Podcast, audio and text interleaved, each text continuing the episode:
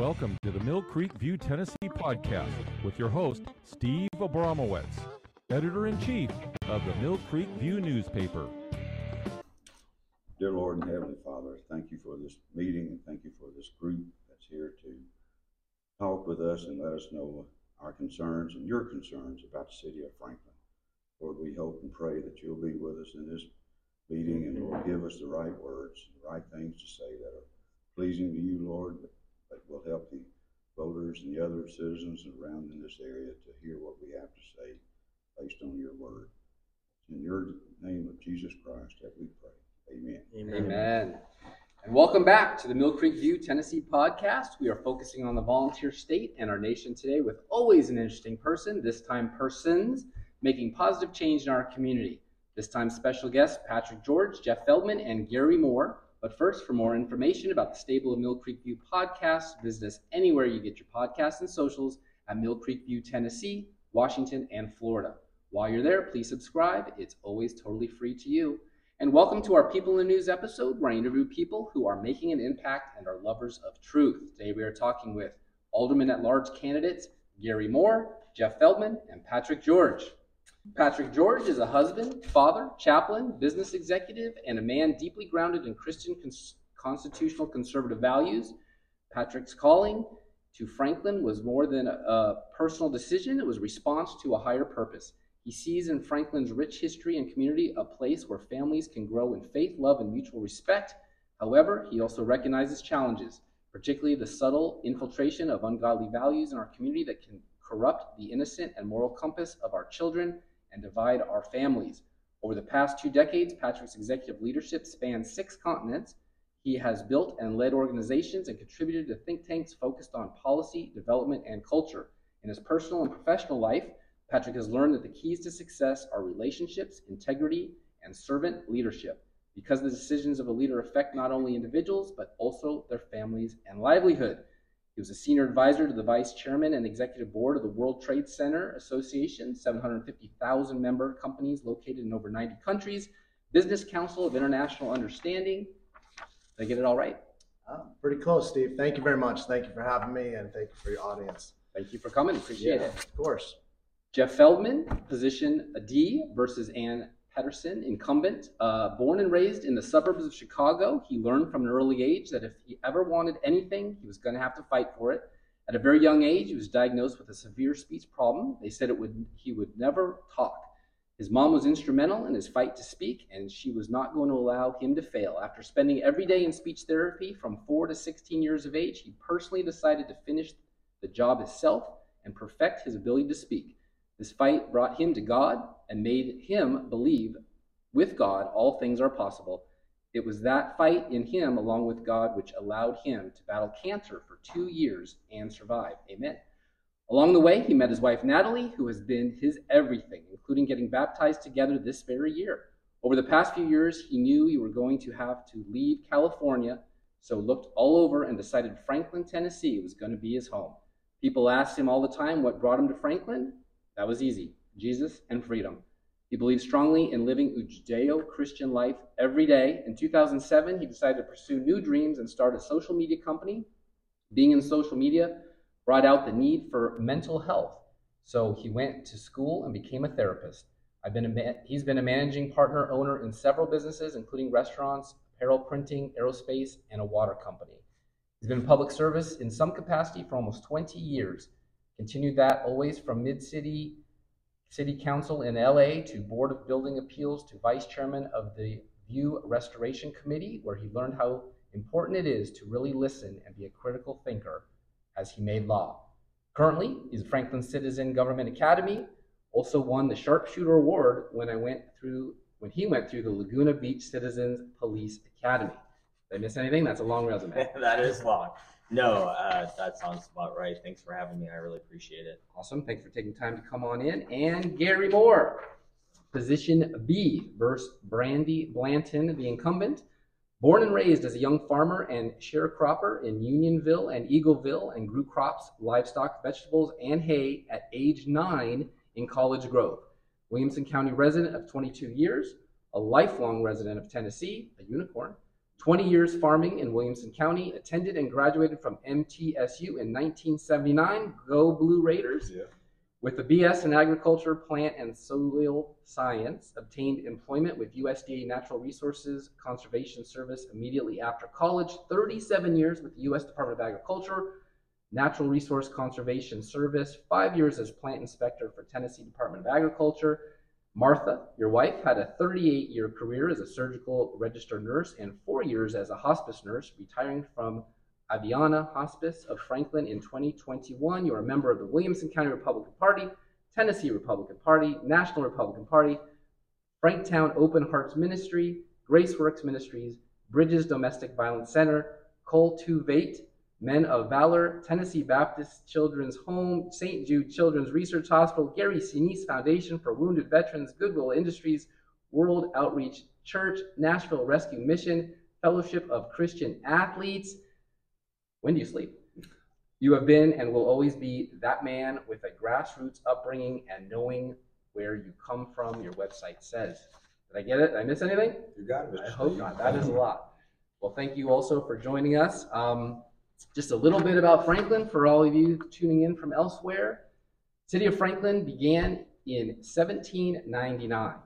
Franklin named one of America's dozen distinctive destinations, great neighborhoods from the American Planning Association. That's why people move to Franklin. They want to live where they have some of the best schools in Tennessee. In 1980, 12,400 people lived here. Today, 88,723, and projected to grow to 100,000 by 2029 to fit in 41 square miles. Average household income in Franklin is $129,917 with a property tax rate of 5.8%, with average home price $1 million as of recently. 2,802 is the median rent, which is $717 more than the national median. We, our demographics are 79.33% white, 8.98% Asian, black or African American, 6.18%, 71.1% labor force participation, higher than the Tennessee average, 68.8% employment rate, 3.2% unemployment rate. The state is all time low, seasonally adjusted uh, for jobs. 83.92% of Franklin residents were born in the United States, with 34.74% having been born in Tennessee. So it's true, most people aren't from here. Two thirds aren't, as Alderman Hanson said on the show last week.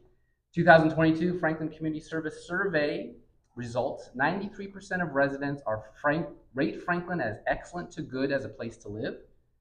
89% of residents rate the overall quality of city service as excellent and good. 95% of residents rate the overall feeling of safety in Franklin as excellent and good. That number is even higher 99% when asked about safety in their neighborhood and downtown. 76% rate their satisfaction of the city's management of growth as either very or somewhat satisfied. This is lower than 2016, 84%, and 2019, 80%. We call that a trend. All right, let's get into this. Patrick, Yes. there are 790 employees that earn over 31 million in net pay of taxpayer-funded, obviously um, generated income. Are we overstaffed for a city of 80,000 people, going to 100? Yeah, well, Steve, you mentioned some very staggering statistics there. Um, we're a very affluent town. Um, a lot of folks moving here, very desirable. I think the challenge we have is looking at our budget and making sure it's allocated properly. So I think when we ask that question, we got to be asking ourselves a much broader macro um, decision-making process here.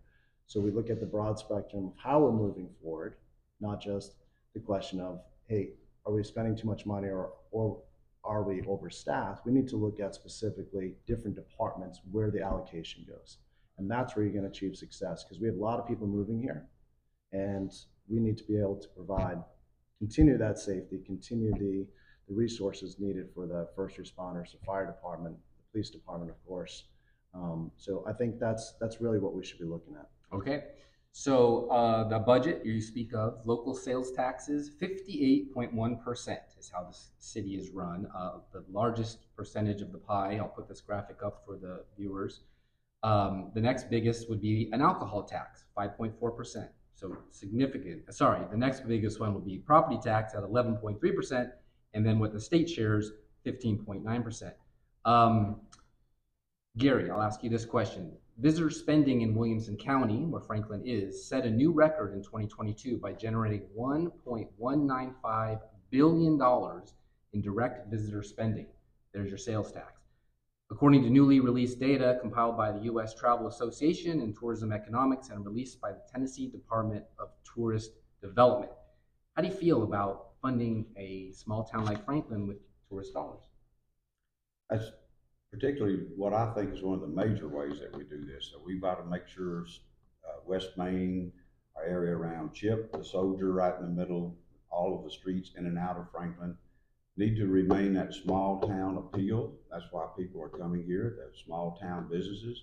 We do not need to move into banking and other businesses that are not providing some kind of tourist value. The tourists are coming because they love what the little shops and stores are providing here. Um, the sales tax could be moved from there as more and more businesses come in. Maybe we could use some of that sales tax to incentivize maybe even more local businesses to come in. The property tax is an issue sometimes with me, coming from a farming background, that it it's uh, left to our landowners, and there's not that many landowners in the city of Franklin or even in the county now, as we're moving into smaller tracts of land that have city and county tax appropriated against them. So property tax is a problem. I'd like to see it looked at very carefully and how we're using the property tax to keep that burden off of our real landowners. Okay, we'll definitely talk about more of that in a minute. Um, uh, Patrick, how do you feel about um, the use of the sales tax and, um, based on mostly tourism uh, to to cover all the needs of the city?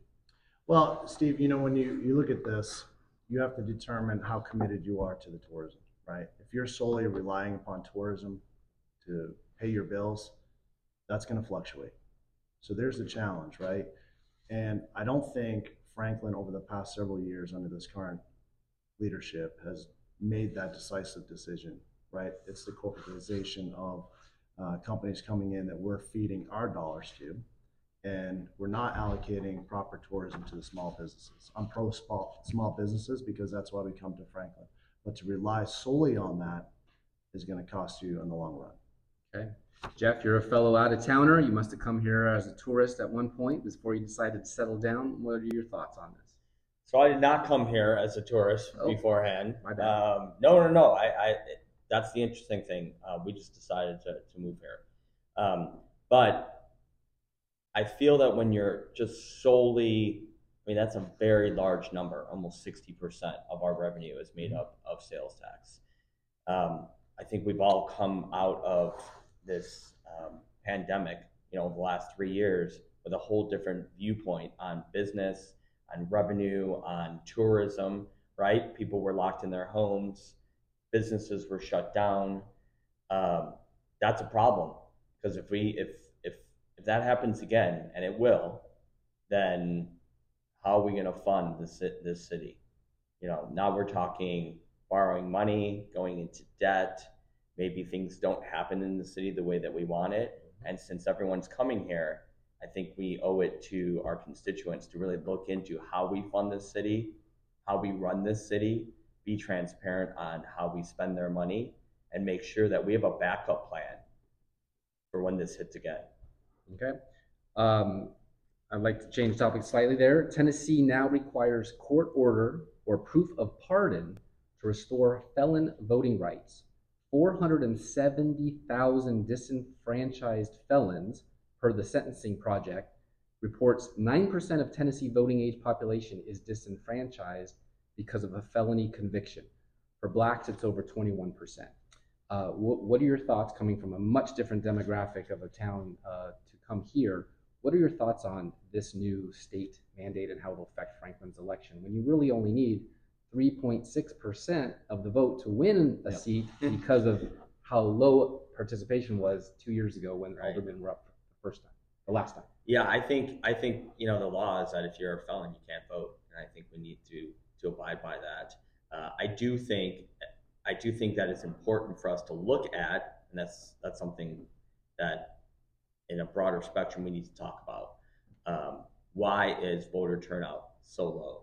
Why don't people feel that they want to take advantage of their right to vote and have a say so? Seems a lot of people want to complain, or a lot of people are are very interested in um, what goes on, yet they don't want to show up at the polls and they don't want to vote. Um, and I think that's something we need to look at. That's a maybe it's a culture thing. Maybe it's uh, we're not advertising well enough. Maybe people don't know that there's an election coming up. Uh, um, I've had talks with uh, city officials about why aren't they promoting that there's a, a city election because that's important. There's a lot of people. We go door to door, and um, these guys can tell you, you know, when we're when we're talking to people, nobody even knows there's there's an election. So we need to do a better job at that, and we need to encourage people to come out as their civic duty and as their right as being an American to uh, to vote and to participate. Patrick, let me follow up with you on that. So in 2019, Williamson County had a 14% turnout. Franklin City, 7%. There are 30,000 registered voters. 3.6% is about half. All you need is 1,080 to win a vote in a town of 30,000 or 80,000, like I said, growing to 100,000. It's pretty ridiculous. What are your comments on apathy, voter turnout, and the fact that felons are disenfranchised? Let's just throw that in there. Yeah, so I mean, you asked that question previously about the disenfranchised felons. Um, you know, we've seen we've seen that in other states where the, the felons having a right to vote, and I don't believe in that. I think there's there's a, a better process to be able to represent the voting population, and that means focusing on that that three percent number, right? Like, how do we move the needle on that for folks to come out? And I think there's got to be greater transparency in the process. So when we, if people truly look, every decision that happens at the local level is truly what affects us in our daily lives. And we need to take that seriously, right? So I think when we, we truly look at this, we need to understand that um, the government itself, I think how it's been run is there hasn't been that transparency. There hasn't been the opportunity to get the word out because really they're they're very comfortable in who's been in the positions. Many of the folks run unopposed. Mm-hmm. I'm not I'm not sure if you're aware of that, but that's that's challenge. Mm-hmm. There, there are two on the ballot for next month. Yeah. Correct. And that should be always the case. You should always be looking at different views, always be challenged so that you have a choice as a citizen. And that should be broadcast and publicized to the folks so they have an opportunity to make their decisions that directly affect them. Gary, same question to you. You are a unicorn. You've been here for a long time. You're part of the soil of this state and this city for sure. Um, what are you hearing out there in the uh, when you're knocking doors, when you're having events that you uh, feel maybe more turnout will happen or less, or is it just status quo uh, because the voters are not interested? As And, and I have one last question on that. Okay. I come from a place where only 23% of Christians are registered to vote. Not didn't vote, registered. Yeah. Washington State. It's a terrible thing. They could move the needle very easily if they really wanted to, but apparently they don't. You, uh, on your website, very much proud Christian uh, individual. You prayed over us to make sure this is going to be a good show. What are you hearing from the religious community and to their motivation? And do you feel that this state could do better, or the city could do better, getting uh, participation from religious individuals? I honestly believe we're going to see a, a very good turnout. I'm not going to predict numbers yet, but as I'm traveling around and pounding doors, and as as they have alluded to, as they find out there is an election that's based on incumbents' votes, because that's where my approach is. Is that here's the uh, problem that I see, and here's their vote. I'm not against that person. I'm against that person's vote. And that vote is contrary to the Christians and the conservatives and the constitutionalists as I'm knocking on doors. I'm not hearing many people say, hey, they're doing a great job. All of them are, that they're just great people. I'm hearing uh, there is an election I'm finally hearing about, and I love seeing and hearing from you and reading about your website. So I'm expecting a, large, a, lot, a much larger number, and I think we better be prepared for numbers larger than 4%, 5%, 6%, whatever it is. I honestly believe as we're getting out and about and people are hearing our message, is that it will be a larger turnout.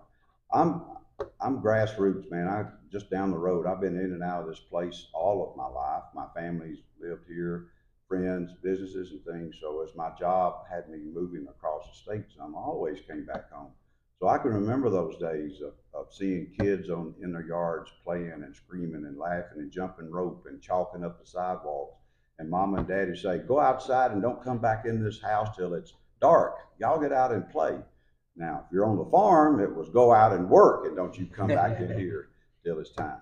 So I remember those days where there was freedom with parents turning their kids out, turning them loose and having a big time.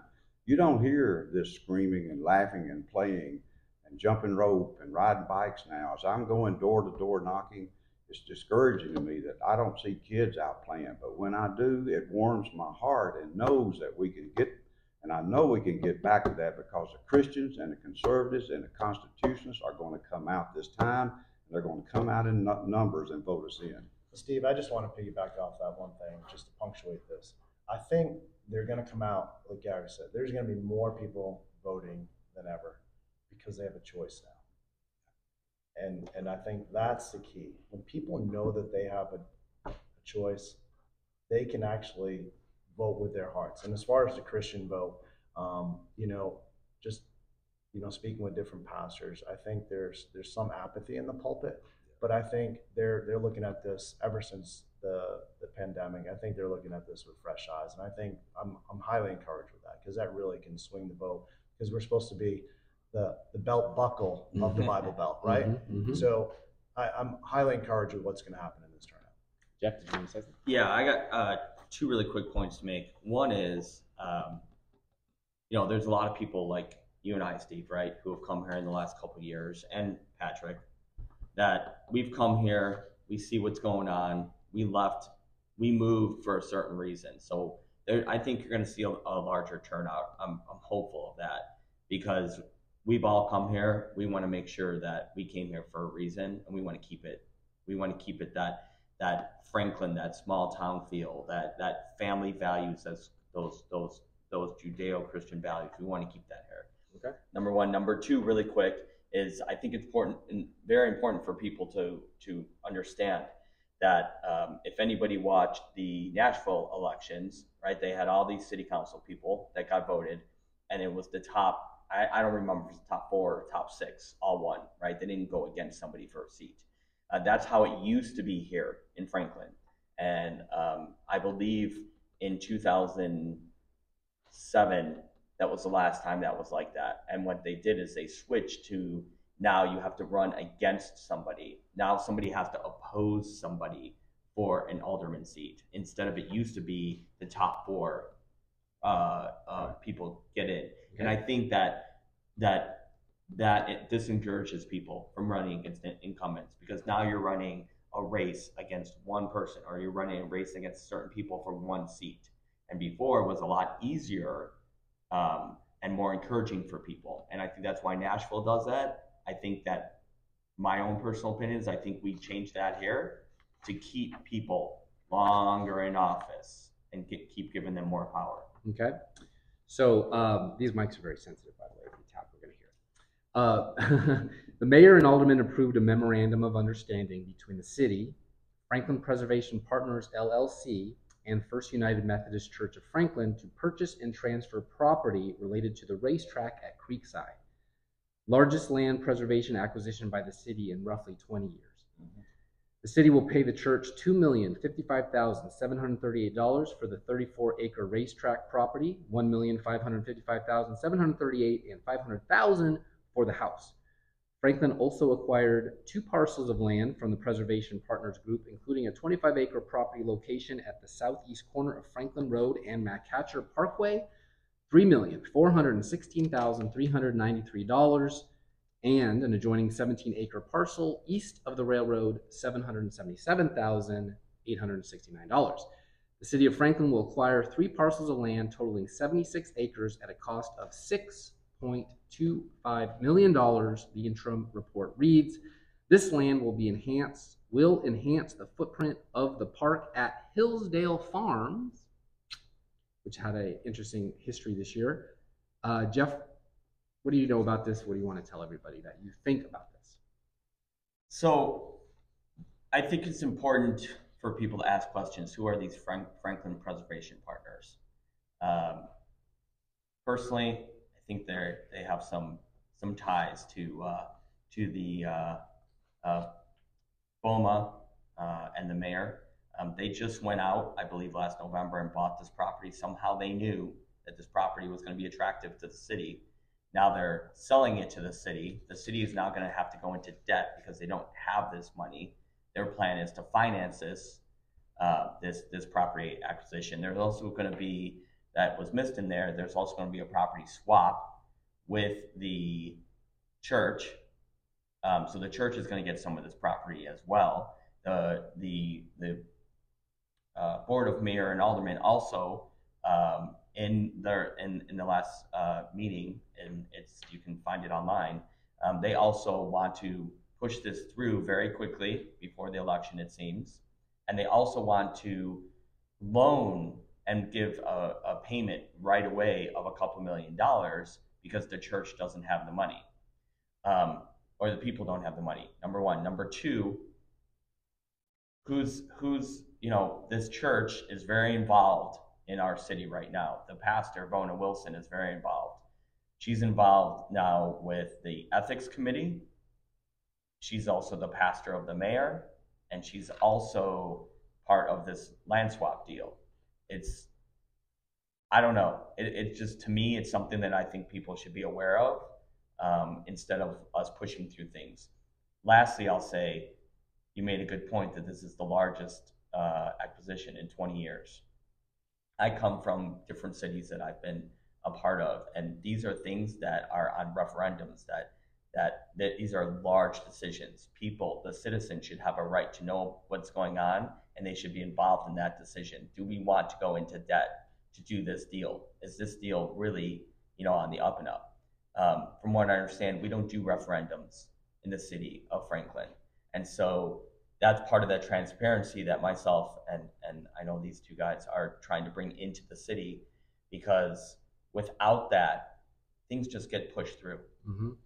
So, uh, Patrick, to you, um, a new organization called the Coalition for Common Sense Tennessee, a former candidate for the Tennessee House, uh, Bob Ravener, I believe, runs it. it uh, and it, it stated in its stated intent is to quote support elected officials and candidates who have quote the greater good of the community as a priority versus divisive ideological issues. Who are the names of the individuals and groups this coalition believes seek to dismantle the fabric of our community by promoting, quote, divisive ideology and values that are not in the best interest of our community, um, and endorse the mayor and the other three competitive aldermen? So I'm not exactly sure that's correct in their intended purpose. What is your comment on Coalition for Common Sense Tennessee? Well, it's a, that's an interesting name, is it, is it not? Common sense. I think, um, you know, when these groups are formed, Jeff was just alluding to it as well, you know, with the full transparency. I think what's happening here in this town, what I've witnessed, is we're starting to form special interest groups that are supporting, that are supporting the mayor, the incumbents, the establishment. And if people aren't waking up to that and take a purview into, you know, a deeper dive into these groups, they're misinformed. Hey, look, it's just the, the, the standard playbook for um, all the establishment or those who are, um, you know, trying to create divisiveness. They throw that on to other folks. So I would, I'd really challenge you, your audience, to take a deeper look into that. Make this. I mean, it's pretty obvious what's going on here, but I think they need to make their own decision. Say, is this a group that has thoroughly vetted the candidates, but also is are they truly a group that's for common sense, or is it something that they lack?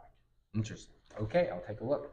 Um, I had Alice Rolli on here, who was one of the the only Republican to make it through the primary up in Nashville. She recently lost a race for Nashville mayor and was against light rail.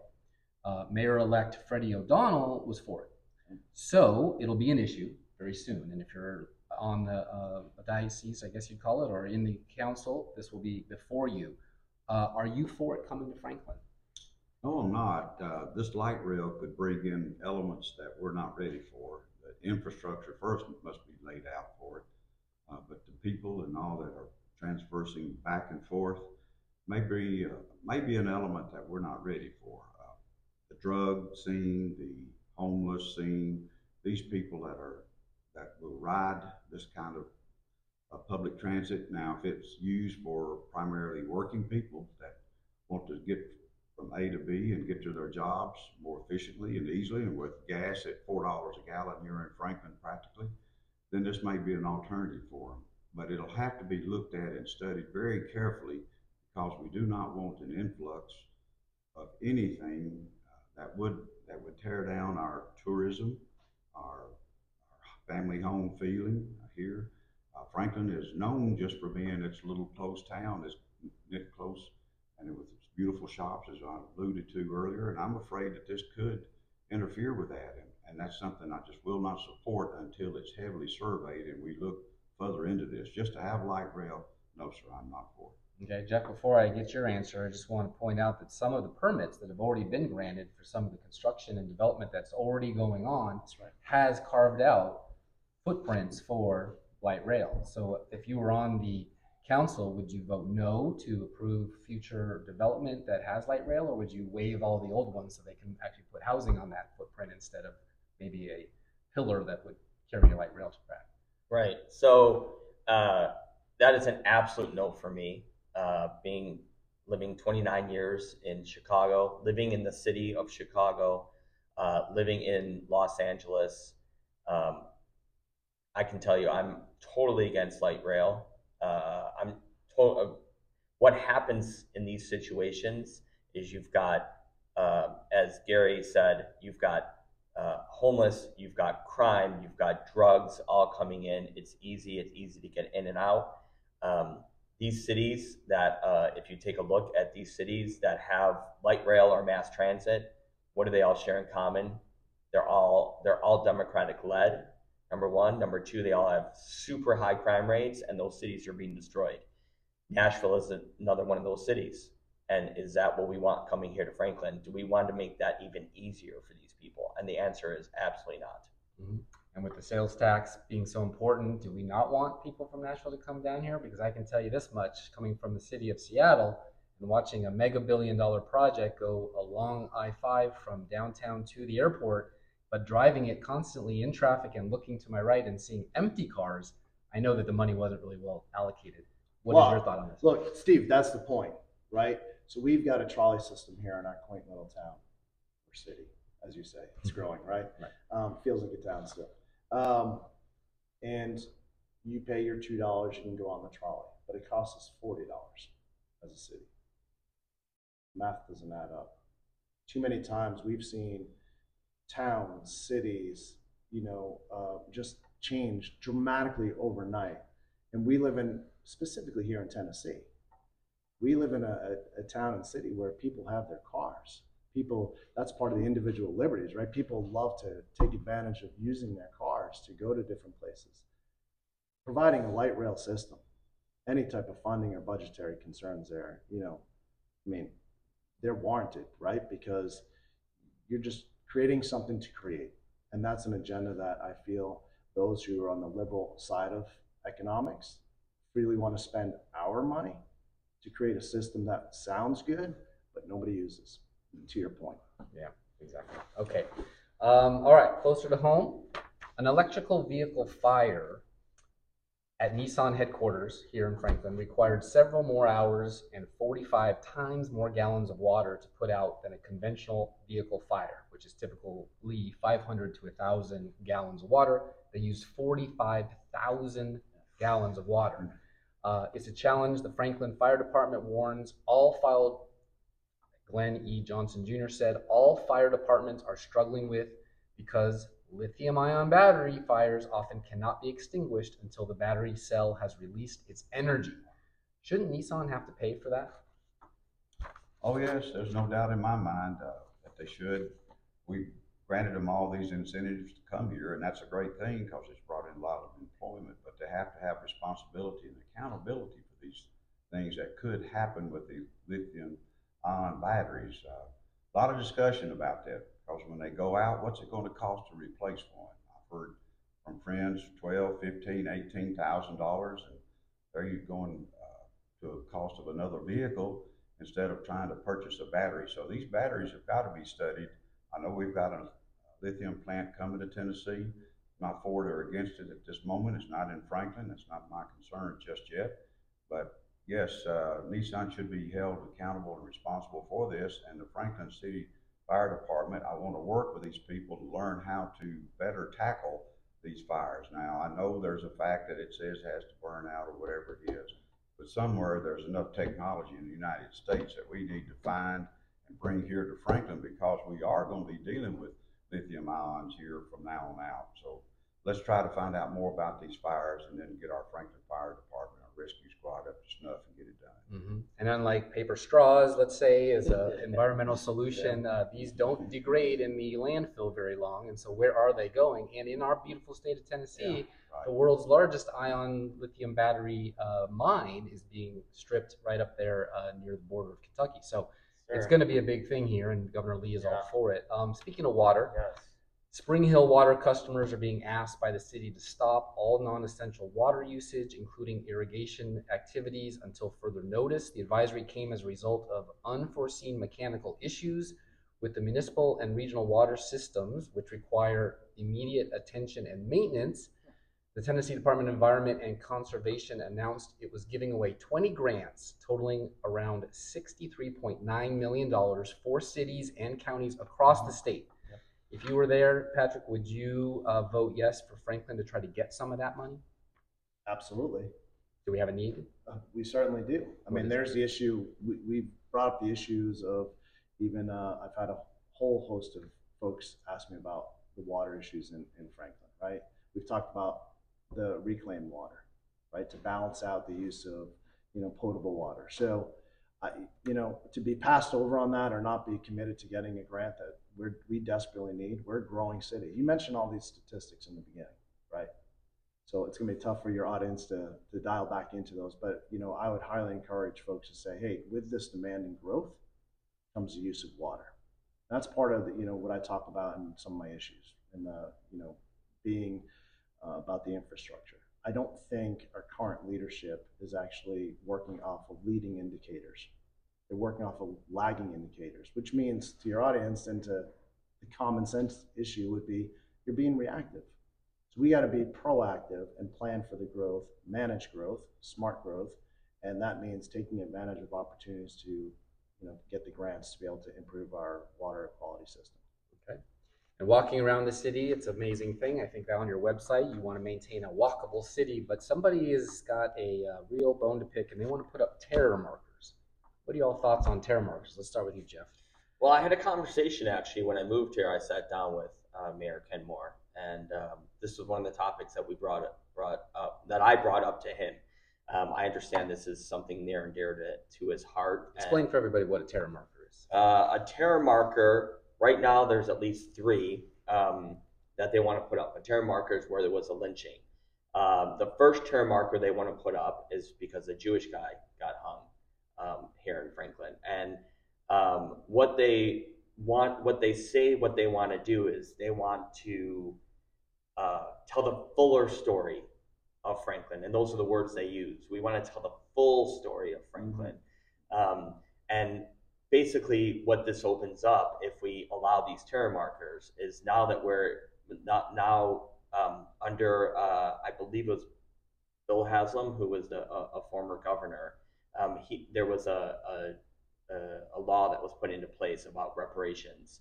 And so these terror markers you'll find them in places like nashville chattanooga memphis. Everyone can figure out what those places have in common. Um, us be, us putting up these racial terror markers will only open the door to reparations, and this is something that the uh, that that many different coalitions here uh, and organizations in in Franklin that are have the ear of the mayor and the council they, they're all on board with. Patrick, Yeah, any and- follow up? You know, Jeff, that's a good point. And I would say this, Steve, is when you start, you, you mentioned it earlier um, about divisiveness, right? This is an intentionality to create divisiveness. Mhm. This is an intentionality that we've seen across our country for several years now. And it's, it's, it, it's something that the left the, the middle, the rhinos, that what they're looking at is how do we separate so we can manipulate? And I think that's what these terror markers are really about.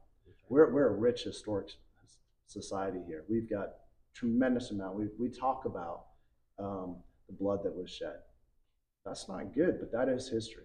But to create terror markers to intentionally divide the race, right? So we're starting to look more at the skin issue, not the sin issue, and that's my issue. Very good. Well said. Okay. Uh, Williamson County Public Library on September 18th through 24th, 2022, they had a sign that read, This library celebrates Banned Book Week.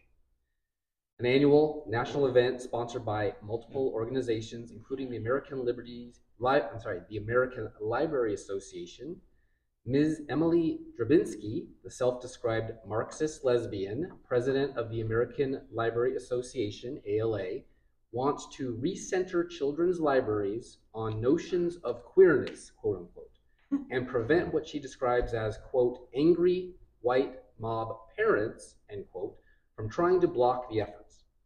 Ms. Drabinski is a supporter of critical race theory, divisiveness. The vast majority of its membership fees are provided by taxpayer funds. Montana was the first state to withdraw from the ALA completely, citing their, quote, far left leaning ideologies and electing a, quote, Marxist president. The Texas State Library of Archives Commission, TSLAC, recently announced its decision to also reportedly cut ties with the ALA after Republican Texas State Rep Brian Harrison called out the association for pushing, quote, dangerous Marxist ideology. Should Franklin cut ties with the ALA? Are we involved with ALA? Every library is. Hundred Then percent. a hundred percent Hundred percent. today should be over. No questions asked. Do not pass go. It's over. You know, I discussed this with, and I'll let you have your turn here, Gary, but you know, this is what infuriates me and what has one of the provocations for me running. I have a 10 year old daughter. I have her friends knocking on my door. This is what we want to indoctrinate the kids with. And yes, every library, every library is associated with them, right? So, with that in mind, Every public library. Every public library, I'm sorry, just to clarify. Yeah. That's the point, though. This is a continued manipulation, and, and to even think that it's gone this far, people kind of were, were aghast, right? Like this, this is hard to believe. But we are here, we need to make decisions, and this is true leadership. Swift decisions, withdraw. Okay, I made a stop. I'll be real quick. Uh, knocking on doors. I hit two doors just, just in a matter of a few houses. The first lady was a librarian, retired librarian. She said, "You're here to ban books. I know what you're going to do." I said, "Well, what kind of books do you think I'm going to ban?" And of course, all of these books that you're talking about, the sexual, adult, lifestyle, theme-based books. I said, "Yes, ma'am." In time, but that, that may come to Franklin sooner than we think. But yes, ma'am, I will definitely be banning all these books from our children. These are not family-friendly books, just like our pride festivals are not. Go, and she said, "Well, it didn't harm me, and look at me." And I thought, "Yeah, I can tell that you're you're mad and mean and divisive, and yes, it did affect you, whether you know it or not." Then I go walking down, like I said, three or four more doors, and it's another librarian. Now, this librarian's a little bit different, even though she has the same mindset, and she hits me between the eyes again. You're here to ban books in Franklin, Tennessee. I said, I just had this discussion, but yes, I'm going to be trying, if it's sexually explicit, alternative lifestyle explicit, pornographic explicit, any of these type things, I'm going to do my darndest to get it canceled and banned. And she looked at me again and she said, You know what? I'm not against banning any books, but, she dropped her head in total shame and guilt and said, Pornographic books do not need to be in the library. And she made her way to the door and I said, God bless you, ma'am. You're right, ma'am. And that sheer shame and guilt came upon that librarian. And she knew that that was wrong. Yeah. Yep, I'm convinced they frame the argument as a uh, all ages appropriate when it's not, and that's the difference. And I Yeah. appreciate everything you guys said. Um, uh, I think I'm being pretty fair in the distribution here, but let's go with Jeff. Uh, August 12th, 2021. School board approved masks in elementary schools due to the COVID 19 pandemic. At the time, the U.S. Center for Disease Control and Prevention recommends students from kindergarten through grade 12 wear masks in school along with teachers and visitors, while the American Academy of Pediatrics recommended masks in schools for everyone, everyone over age two.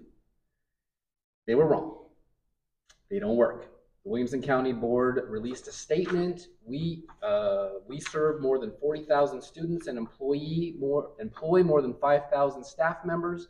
Our families and staff represent a wide variety of thoughts and beliefs, and it is important in our district that all families and staff have the opportunity to be represented and respected, and that all families, staff, and community members feel safe.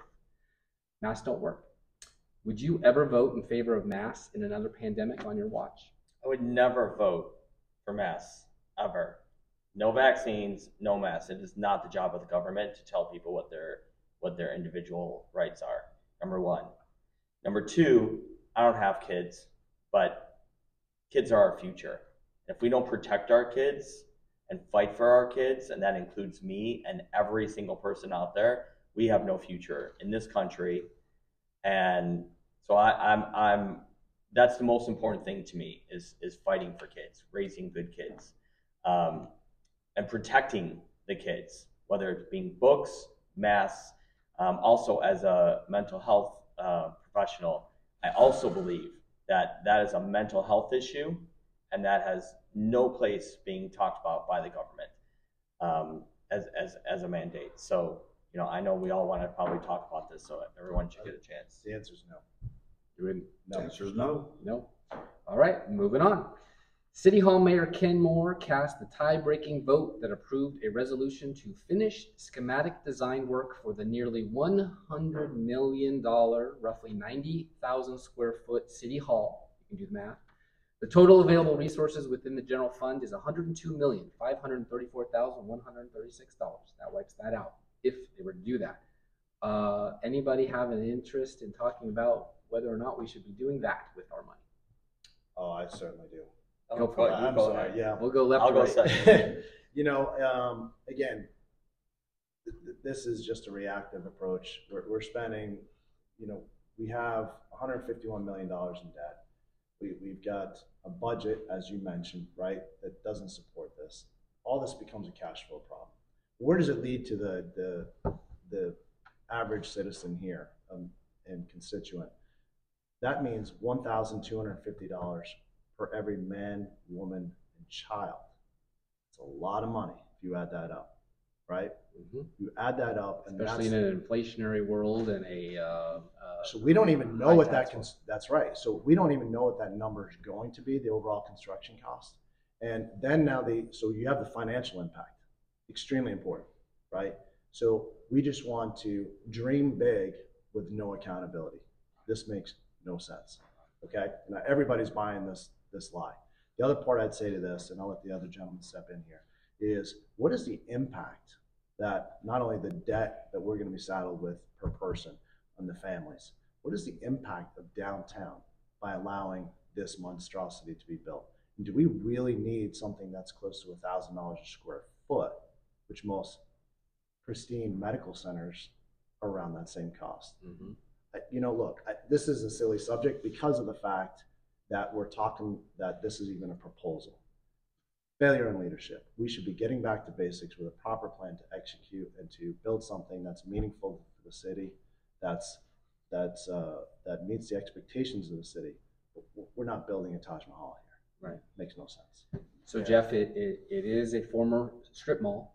It does have, uh, traffic problems already. And my understanding is the employees don't really use the businesses nearby that often, um, on their way home or to work. What is your thought on the hundred million dollar boondoggle? Yeah, it's uh, it's also in a flood zone. Um, they want to build an underground garage, which we everybody knows, even somebody that just moved here knows that that can't be done. Uh, in addition to that, um, they have been given the opportunity to build this city hall next to the police station, which could um, rejuvenate that area. Number one, number two, if you go around to almost every city in this country, the city hall is attached to the police department. So that's where this needs to go. It also could be built for a minimum of 40% less over there. They also wouldn't have to uh, displace employees, right? Because if they build it where they want to build it on the square, they got to put those house those employees somewhere. So that's that's a cost that costs a lot of money too. Um, from being involved in those meetings or going to those meetings, I can tell you from what I've heard, it's closer to 150 million, not 100 million. So if they were to build that over next to the police station where, where they could for 40% less, they could leave their employees there. They wouldn't have that additional cost to move those employees for three years. Number one. Number two, that space could be used for, uh, you know, maybe a little um, boutique, you know, quaint hotel that might be something that is period correct uh, for our downtown. It could be used for retail. What does that do? That generates sales tax dollars. Our our our city runs on sales tax dollars. So that's a misuse of the property. That's a, a, a misguided leadership that goes back to transparency issues. And I'll bring up referendum again. That is something that every citizen has a right to vote on and has a has a say so in, not just the mayor. Okay. Gary, before you answer that, I just want to add a little something to it. All right, Uh, spice it up. early on, and I didn't expect anyone to memorize this. There won't be a test later, but property tax is 11.3% of the city's revenue. We talked about that. It's the third item on the agenda of how much it makes uh, to spend. Property tax hikes. Tennessee was the first state with a truth in taxation requirement, but it is now one of four states without a cap on property tax increases. You're well aware of Prop 13 from your California Yes, days. sir. They just repealed it. Franklin has the lowest property tax rate in any city in Tennessee with population over 50,000 and amongst the lowest nationally. That's why I'm here. Amen. Rutherford County just raised 16.2% on their property tax, uh, proposed by County Mayor Joe Carr, won a majority of support in a four to three vote. Its largest property tax hike in nearly 30 years. Greene County raised the tax rate 30%. Nashville residents were hit with a 34% property tax increase in 2020. Now they want to do it again. Lincoln County proposed 52% property tax increase. Given what I just described, that it, it would take us into debt and obviously taxpayer funds to build a hundred million dollar city hall, what is your opinion on property tax rises and city hall? Property tax is a huge issue. I know as a sharecropper growing up, um, we had a responsibility to our landlord to help somewhat in those property taxes. And he used to tell us as he wanted to go up on his price annually to us as farmers, is that um, he had to go up uh, somewhat to co- cover the cost of property taxes. Now, that's true, it wasn't as bad back then, but now we see where we have lifted that cap, and each county now is looking at their property taxes and their lands, land holdings within the city and within the counties, and we're assessing large values. Uh, Williamson County, the city of Franklin, as its center, is the seventh wealthiest county in the in the nation. So if if you're thinking that way and you can raise income or property tax five percent or ten percent, look at the dollars that are going to be rolled in because of our appraisals of all of our properties will skyrocket. You talked about a million dollars for somebody to get into a home here. So there's an opportunity here that they could bust their bank accounts uh, with property tax value increases, even if it's a minor amount. And they're going to drive that home, how small it is. But with the appraisal value of everything being extremely high, that percentage will still work out into big numbers. What my main concern feeling too, other than that, right alongside of it, is our children. We're passing down this debt. We're already at $150 million in debt. We're going to be another 100 to 150 million in debt over this building. All we're doing is moving this down upon our children. I've heard us brag about our AAA, AA rating, whatever it is. Why do we have to borrow against it if we have it? Why not just be happy with that rating and use it when we need to, not to build a hundred million dollar palace and pass that again upon our children and our grandchildren? So uh, we got to relook at this thing. We got to move it over there with the city hall. We've got to promote that area and, and incentivize it where the city hall is now as small businesses and small shops and let Mhm. other people come in here that are dying to come to Franklin to increase what? Our tourist and sales tax. All those dollars will just plummet as people still love Franklin as it is now. And coming into two years, I'm hearing more and more how Franklin is changing. And we're gonna get into that a little bit more, but. uh, Yeah, and me coming from California and Washington State, I can witness with my own eyes when Mhm. somebody inherits a house from a second or third generation family and the taxes kick them out because Yeah. they can't afford to stay there anymore. And That's what right. comes next? A McMansion. you. That's No offense to McDonald's, but Yeah. it's a uh, it's a problem when you can't live in the house that you inherited from your dearly departed loved one. So I just, so Steve, what we're talking about is the decisions being made now with BOMA hmm are directly affecting each and every person here That's in right. Franklin, Always. That's right. right? hmm Very important to wake up, to not have apathy, to look at the, the true transparency of what's happening there and what the clear perspective that we're addressing here.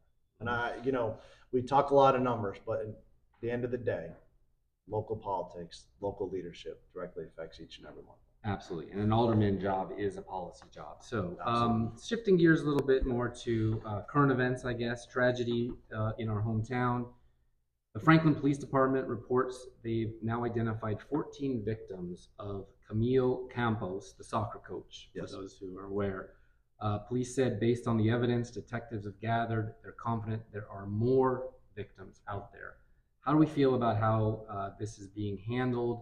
It's obviously a national embarrassment. Um, anybody in particular want to talk or start off the conversation about crime and justice in Franklin, Tennessee? Yeah, I'll, I'll Go for it. I'll jump on that. Go. You know, the reason why I want to jump on that first, gentleman, is is you know my dad was a state trooper in Massachusetts, Mm. so it's near and dear to my heart, um, and numerous friends who are in the police force as well. I think what happens here is when there's a couple issues. You've got the leadership at the top, when there's not a fundamental direction and clarity on how to operate and how the policies and procedures work you're going to start having fragmentation within the, the team. And I've talked to a few police officers, I won't say the names, they're saying, you know, we, we just, we don't like going to work. We love what we do. We don't like going to work. And I said, they said, do you understand what I'm saying to you, Patrick? I said, I loud and clear Morale. right? It is the culture. It is that affects the morality. These these men and women put their lives on the line for, I believe, and indeed they had the average income for a police officer is fifty five thousand. Yep, fifty-five thousand. Okay, not a lot of money for a town that the average income is over hundred thousand dollars, right? So when you don't have proper leadership and you have disenfranchised um, police officers, what that translates into is, um, you know, they're not going to do their job at the best level they want to, right? They have higher expectations. Leadership's not giving them the tools and systems to be able to perform. And there will be more, just like in most cases. But the real question is, how do we get to this? It was only the providential hand of God that allowed this gentleman to leave his phone exposed on the counter. It wasn't a detective, it wasn't a police force. Right, right. Yeah. Steve, what are we looking at here? These are fundamental issues that are really dividing the foundation and fabric of our community. It needs to be addressed, and that only comes from strong leadership and new leadership. And I haven't heard enough about the victims, the families. No. uh, reminds me of Covington. Where No, and and and um, just to put a, a quick spin on that, as far as like the feel of of of um, kids and citizens. Um, I was with uh, a gentleman who had kids. Uh, his kids are now older, like 25, and they said 10, 15 years ago, those kids called when they saw it on TV. They called their dad, and, and they said, "We know that guy." Everyone knew to stay away from that guy 10, 15 years ago. So this has been going on for a long time, and our leadership starts at the top. And at the top, you've got the mayor, the city manager, attorney, police chief. You've got people at the very top, right? And so that direction of the the direction of our city starts there. And if the leadership isn't is is is just entrenched, then that's a problem. And there's there's nobody to speak up about it. Number one. Number two. Look at what um, our police um, I, I, I don't know who came up with it. I'm assuming it's the police chief. I could be wrong, but the words that we use about our police department, progressive. We all know what progressive means across this country in in in, in other forms of uh, life, and that's a problem. And uh, I, to piggyback off of uh, Patrick, I've spoken to some officers as well, and they feel the exact same way. It's moral, it's um, it's it's it's compensation, and it's also equipment. And if if we get uh, if myself if I get elected here, you know, I, I want to make sure, and I'm sure they do too, but I want to make sure that these these guys are coming to work, these men and women are coming to work, and they're adequately equipped to handle what the crime is and what is going on. And so that involves having the right leadership uh, uh, on on the board of mayor and aldermen to make sure that these guys have the we we go for grants, we whatever we got to do. The as I bring up grants, I just want to say one really quick thing. We talked about earlier, um, you know, grants about the water. Maybe there's grants for police, right? All that kind of stuff, right? There's always grants. I think it's dangerous, and I think we have to really look, and that involves really digging deep into how what our budget is and how we spend money. It's the the less federal dollars we can take, and we can separate ourselves from the federal government and rely on the federal government, the better off we are. Whether it be schools, for uh, first responders, city, all that kind of stuff. Yeah, fifteen point nine percent of the budget comes from state shared, so I think that's what you're referring to. Um, we talked about the medium home price of a house, hundred and forty-two police officers live here now. They can't afford to live here, and property tax would make it even harder. Um, am I hearing from the three of you that the chief of police, uh, in Franklin, Deborah Faulkner, has a leadership problem? Is that what I just heard, or, or are you able to work with her because she's fantastic? I, I just don't know. I believe there's a leadership problem, and I've only heard that from the police officers themselves. I have not spoken to Ms. Faulkner at all. Okay. So to be fair to her, Was that what you were alluding to? Yeah. Yeah, I, I don't, I, I've heard the exact same thing, uh, but I have not spoken to her either. Same for me. I've not spoken with her either. I'd welcome a meet and greet with her at any Yes. time. And she's been inv- invited on the show. Um, corporate welfare behind closed doors. We have the same problem in Nashville. We have the same problem in Sacramento. Mm-hmm. We have the same problem in New York City. It's a big thing, and it's just an American thing at this point, almost a tradition. But we have a board of mayor and aldermen that make decisions that even aldermen don't get to see, I'm told. You say you want transparency. Would you do away with that board and put more votes on the internet, maybe with, say, 48 hours before a vote so citizens can see it? Gary. Uh, no, I used to, when I worked with USDA, I was a manager in many offices across the state of Tennessee. And I was responsible for helping assemble the agenda for the next board member. I required my secretaries and other uh, people in the office to have a little file on their desk and to constantly make notes about the next board meeting. And I would take their papers and I would sit down and look at all of them and would compile a draft agenda and then we, I recircle it back around and say, listen, is this what we need to talk about monthly? This is always monthly meetings, because if you're not doing anything within a month, you're not doing anything at all. You gotta have at least monthly meetings. So I would take that draft agenda, recircle it again, and then we'd all agree on the agenda, and then I would send it to the chairman of the board. Then the chairman of the board would look at it, get back with me and say, hey, this looks like a good agenda. And then we'd post it in the paper, hey, we're gonna have this soil conservation district board meeting this day and night. This is Tennessee sunshine law, it must be done that way, period. And so I would take that agenda with the chairman and we'd sit down in our board meetings of sometimes five, six, seven, or eight, whoever would come, plus our guest. And then we had a, and they would get it beforehand, about a week, maybe sometime two weeks ahead of time. We always looked into the future because I could tell as federal dollars came in that I had to manage and our request from the general public what there must be done.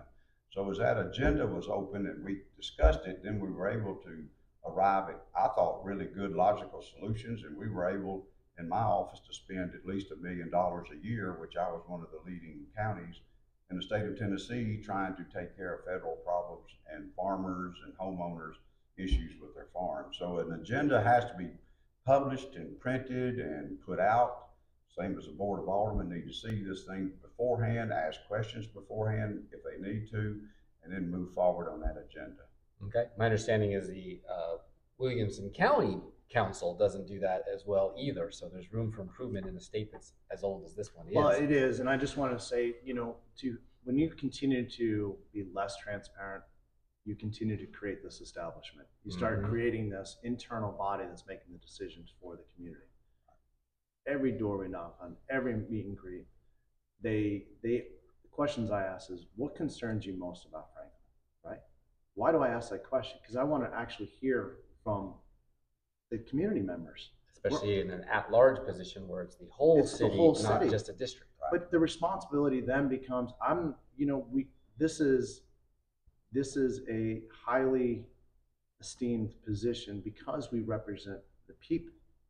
And the transparency has to be there to hear them. Now, also, when we have certain things, you can post and do all that transparency, and that's critically important, even to selecting committee members, getting proper resumes vetted.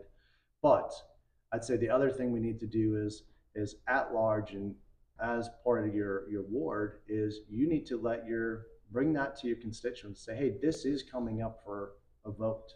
You need to be aware of this. It's our job. That's our, that's our, we, that's our duty to the people. Yeah, Which So- you're volunteering to do because it's not a very highly paid. No, job. it's not, but, but we're doing it though, right? Because we felt called to the position. So whether it pays or, you know, the little, how little it pays, is, that doesn't, that shouldn't be driving our ambitions, right? Our ambitions is to serve the people, servant leadership. So, Well said. Okay, uh, you guys ready for a lightning round? Yeah. All right. Let's see here. Uh, see, I figure you all have opinion on this, so we'll just go left to right and then right to left on this one. Uh, stand against middle eight. um, vehemently opposed. I should mention that this is a private property being sold to the city to create housing and uh, a little bit congested. Um, if you want to expand on it a little bit, and then we'll go with everyone's answer. Yeah, a little bit congested. That's a nice way of saying that. So, um, you know, that was a residential property, historic property that was quickly flipped into the ability to have a commercial property, high density. It's it's the highest density in Williamson County.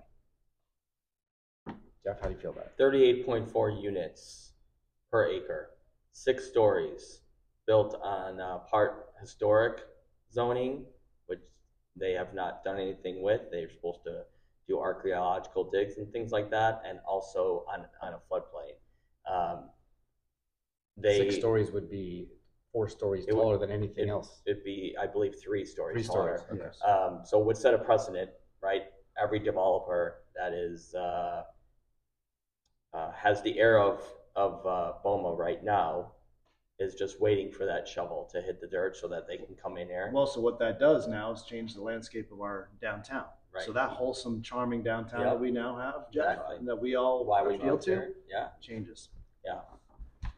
You know, I heard, as we said in a BOMA meeting, and we heard that the design engineers couldn't even figure out the correct footage above the, I heard it was, uh, three feet, I heard five feet. Y'all remember hearing all Yes. this? A design engineer can't even come up with it? There's some flaws here. It's in a floodplain, more flaws. How about these people that are gonna move into these apartments and they have their cars or bicycles or motorcycles parked in these flood we get that surprise quick flood, not this long rain event, a surprise flood to hit like Franklin can get. And their insurance people are unaware that they parked their cars in a floodplain. So these uh, new rental homeowners or renters will have to make sure with their insurance where they can even get insurance, floodplain insurance on their vehicles. Well, and not everyone can have a vehicle because there's not one vehicle per. There's not enough, right, it's Unit, not I enough think parking. it's, uh, point seven eight or Well, with point eight the seven. creation of 15 minute cities, they don't really want them to have cars. do they? Well, okay, so that's the agenda, right? Wow, Now we get to it because Yeah. you have infrastructure issues, which is one of my main issues. You've got con- the congestion, which is one of the major issues we've talked to people Major. about. Not very environmental. And then you got a transitory crowd that's gonna, like, they're not stakeholders. And I'm okay with renters, of course I am. sure. Not, no problem with that. What I'm saying is you're creating, and people say, well, people need a place to live in Franklin and rental is good. And I agree with that. But do you feel that these rental places are gonna be affordable? You mentioned your statistics there. One of the highest rent averages in Tennessee. Mhm. So, I don't know, Steve. Seven No, more than the same. Yeah. Still not It's, adding up. it's another one of those situations too, where BOMA did not listen to the, to their constituents. 100%. Not one, n- nobody wants this project to happen and So yet good segue to my next through. question. It's supposed to be a lightning round. Okay. Um, we definitely had a contentious year with uh, the Pride Festival trying to have their second event after the first one didn't go so well. A uh, ordinance was passed about um, the right word indecency. Thank you very much.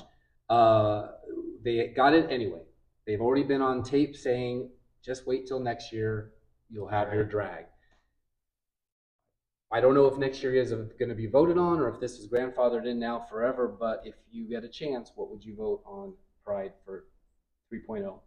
Well, you brought up an interesting point, this grandfathering. That'll be the first thing if I'm elected, just to make sure this grandfathering thing, that's, that's gotta be stopped immediately. Amen. And I will not ever, ever vote for a so-called family-friendly pride festival where you wear your sexuality on your sleeve and you're going to be parading your sexuality as a family-friendly event, even if it's in front of the transgenders and the, the gay people and all the other people, their kids.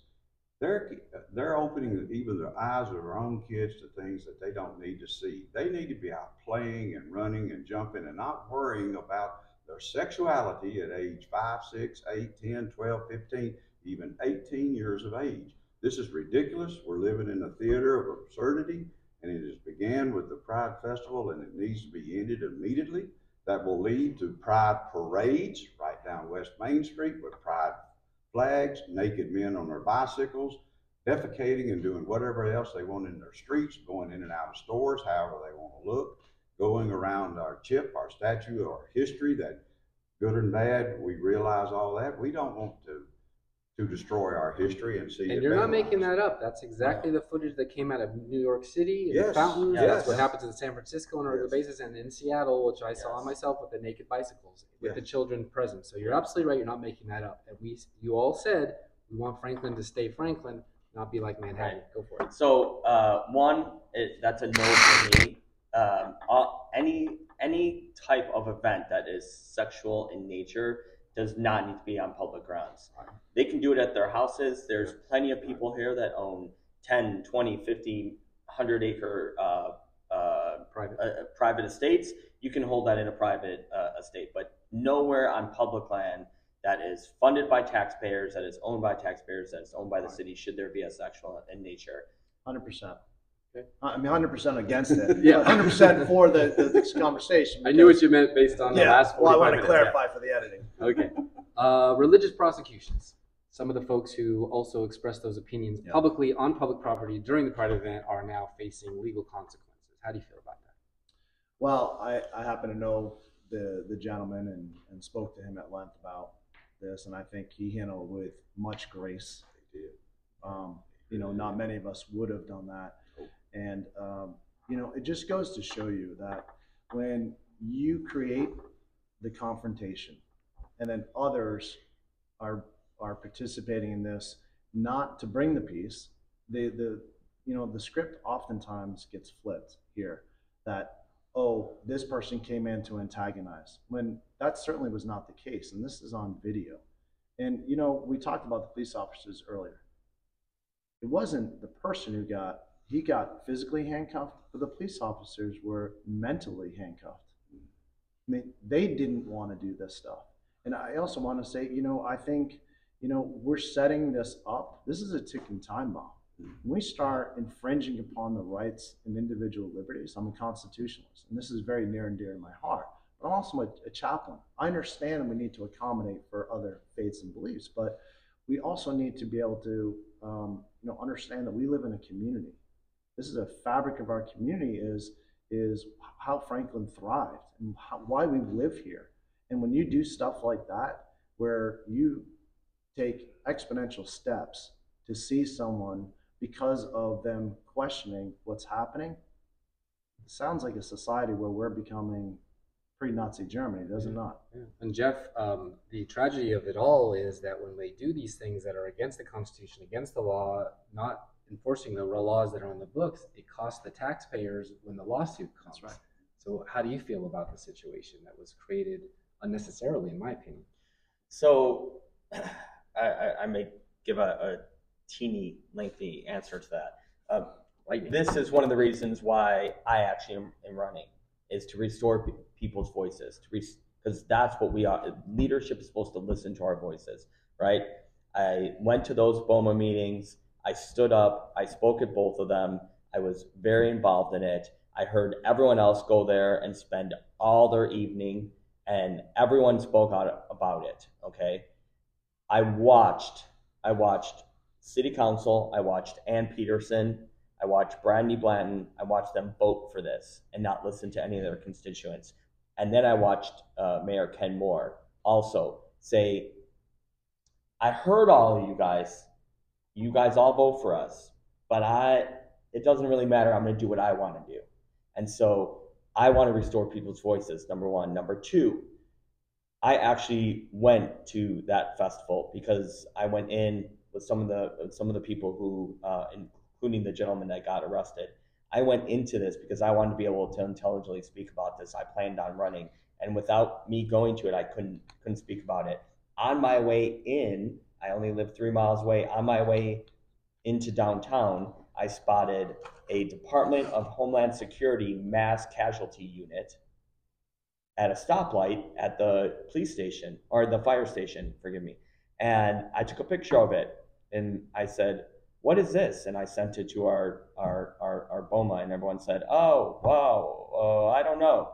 And I said, Well, I've never seen that here before. And there were several parked around town. So when we when the mayor um, voted for this, he lit our our town on fire, right? For both sides. This isn't just one sided. Mhm. Both sides, right? They want to have it. We a lot of people didn't want them to have it. On the heels of Murfreesboro saying no. Exactly. But he said they had to Right. say yes and now to we avoid have these mass mass casualty units ro- rolled into town. Okay, and then we had SWAT there. Our full police force was there. Expensive. This is not only expensive. Obviously, this is dangerous. Okay, and so I think we need to do a better job at listening to to constituents and to being leaders and talking about this. And and and an example of that too is none of these people were around. The the the the, the mayor was out of town. He was on vacation during this event. Nobody, I, I did not see anybody from Boma there when I was there. These are things they voted for, and they're not participating in it, and they're just leaving it for all of us. So and they lit I the think that's fuse a and problem. didn't stick around I, I. I personally think that's a problem. Gary, uh, Mayor Moore wrote an email. I believe that trust and transparency are essential for those in public service. Sounds like Jeff didn't think he was being very transparent in that vote. What do you think of the uh, religious persecutions that are happening right now? The mayor is not listening to the citizens at, at all, and my opponent, Brandy Blanton, has made that sure with her votes. I'm not slandering Brandy at all. She keeps voting for the Pride Festival. She's uh, backing the mayor on anything and everything that he says and does, and that's just fine, but somehow or another, it's, it's got to stop. And it needs to stop now with the mayor, uh, the trust that I hear everywhere I go about about half the time that they want the mayor sent home. That's their words. It's time for him to go home. And then I hear more than half the time that we need Brandy Blanton to go home. That they both stand together and they're representing the issues that are very contrary to the citizens of this county. The transparency does not exist. When they have a little work meeting, they do a few little things and they go right before the, the citizenry to, to hold their meetings and they've already got pre-planned comments such as I was there that night of the Pride Festival permit reading in March or April, whenever it was. Each board member had their prepared written comments, prepared written, whether it was a yes or a no. To me, we're all sitting here without any notes whatsoever. I know it's more impromptu, but I intend to voice my opinions from my mind, not from a prepared statement where it says this, this, and this. I think there was a lot of things on the side done as they prepared their statements. The mayor then came out and wrote an article in the newspaper that was about two thirds of a page trying to defend his vote and his transparency and his ideas how it's going to hurt the, the county and the city, the city primarily. And then this thing about Joe, nobody came to the gentleman with the religious prosecution. That's his name, Joe, I think is what we call him. And no, nobody, nobody on the board except maybe Gabrielle might have said something that tried to defend his right there. He's going in through the gate now to pay his money, and he's got his Jesus shirt on, whatever it says. I can't remember the exact words. Management of the Pride Festival is just a little ways away in a tent, and they're watching everything. They take his money, they let him go in.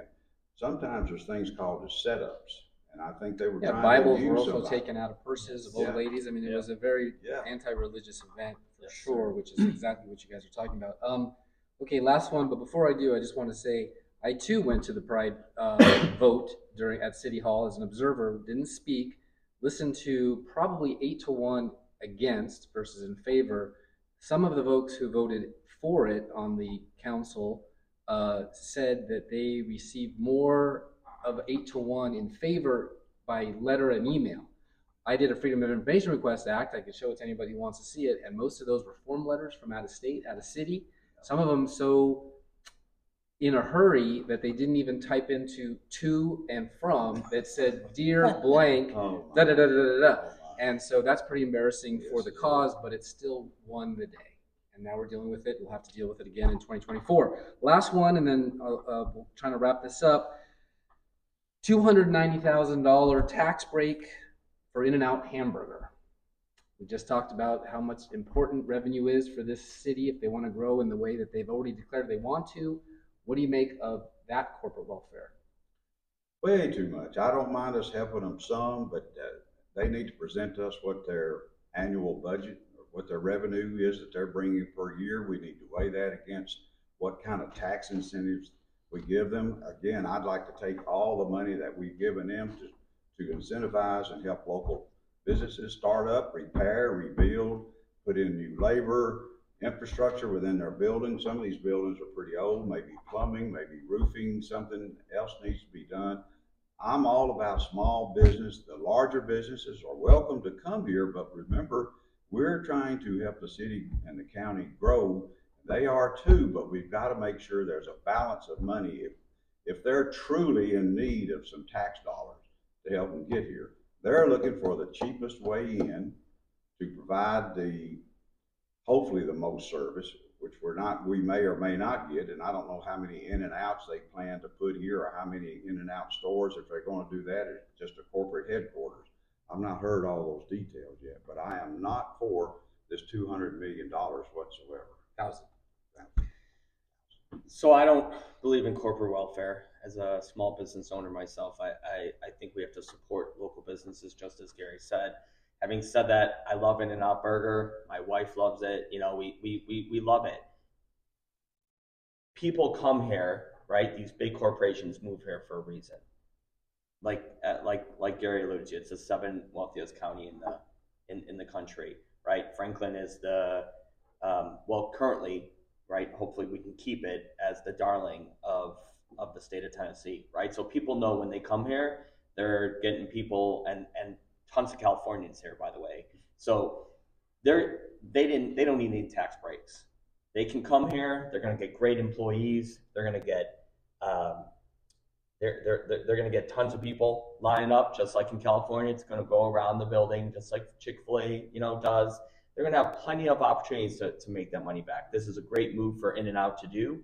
Uh, I'm glad they're coming. I would not have given them tax breaks. I also am upset that that it seems to me that from what I hear, this was a behind the you know kind of good old boy network kind of deal between the state, county, and city.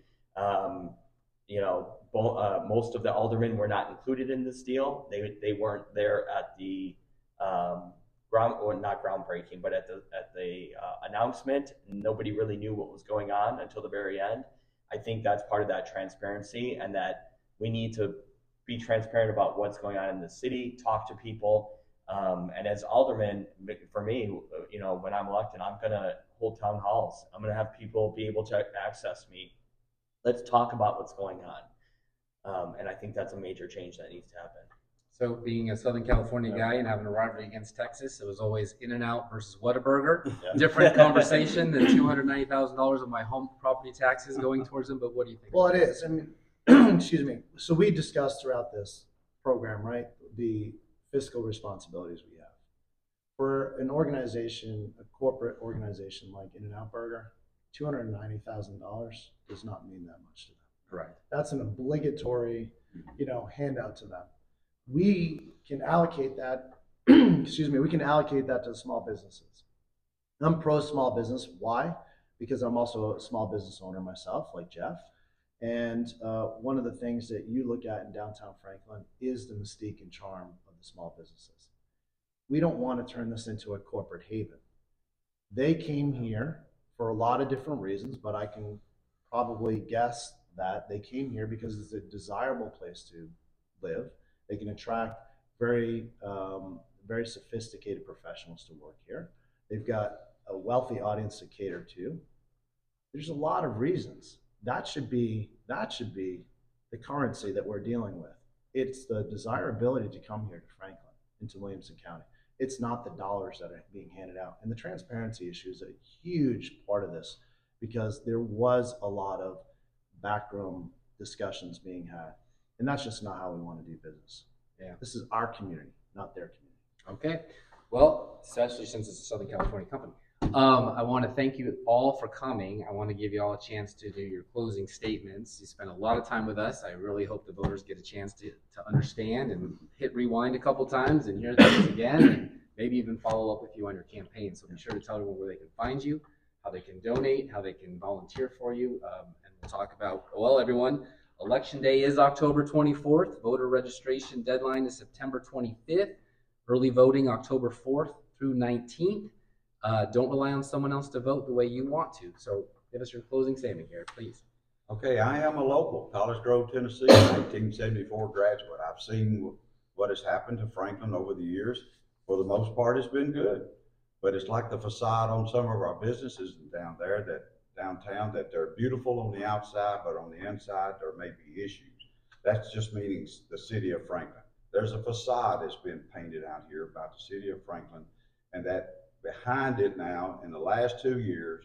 And that's the only reason I'm running is because of the votes. It's not the people, it's the votes. And when I can stand up and say that their vote is wrong, I am meaning that based on the Pride Festival, number one, number two, the mid eight conflict that went on, the hundred million dollar city hall that's going on, the in and out thing that's going on. These are the main things that, that brought me up out of the my room, sitting in my chair, watching Tennessee beat Alabama again, hopefully this year. I've had it. It's enough. Enough is enough. And somebody has to get up and take take the load on and bear the burden, as Jesus Christ did back in his day. And if we don't do it, then nobody else was. The amazing thing about this to me is that we three just rose up one day and walked in.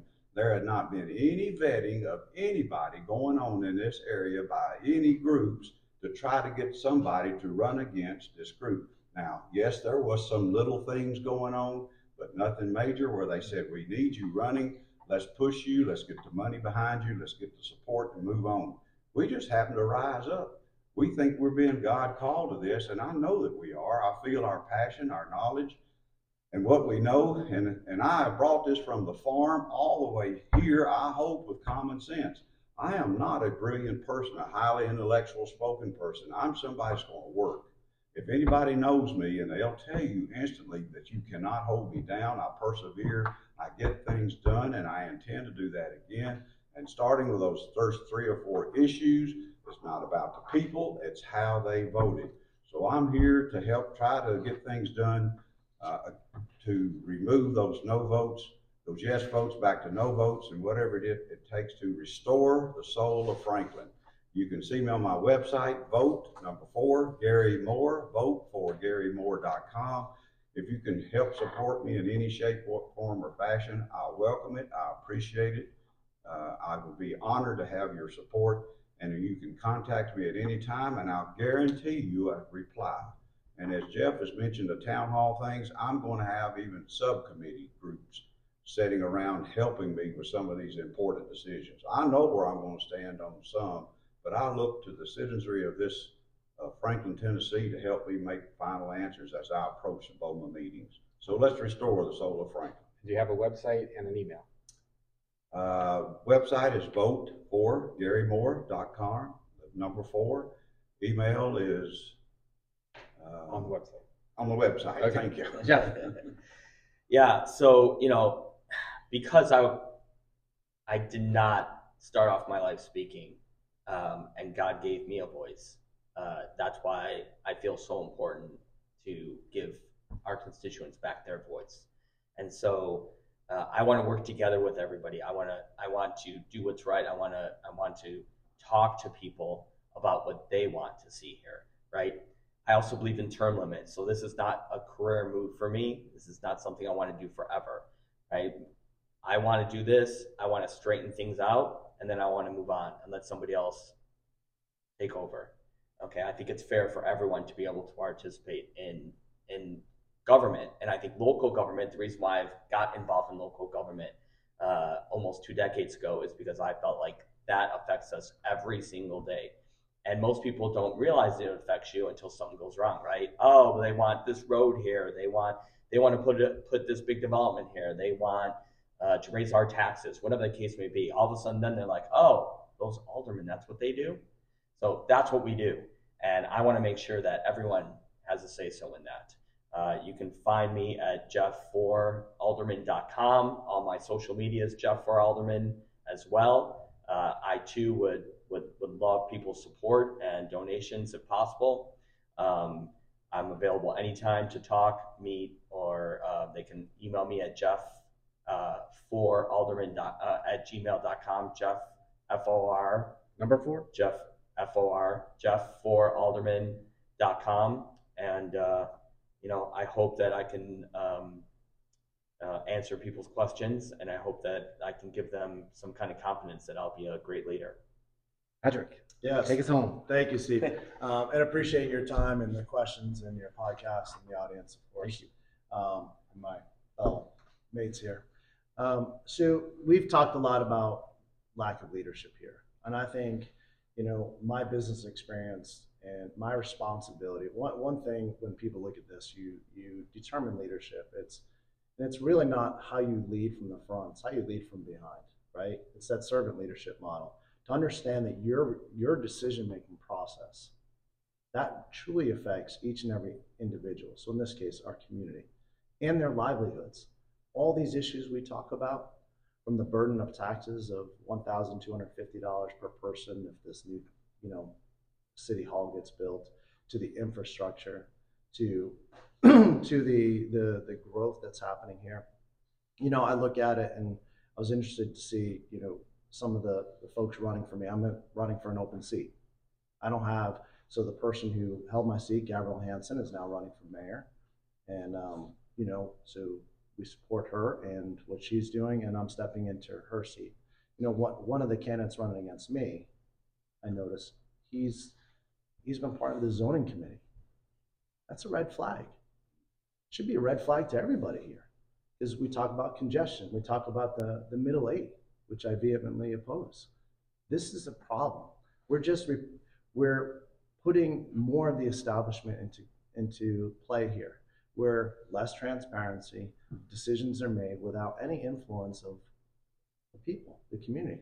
So you know, yes, I have a strong leadership background, Steve, but it's really because I have a heart for people, and that's what led me to chaplaincy.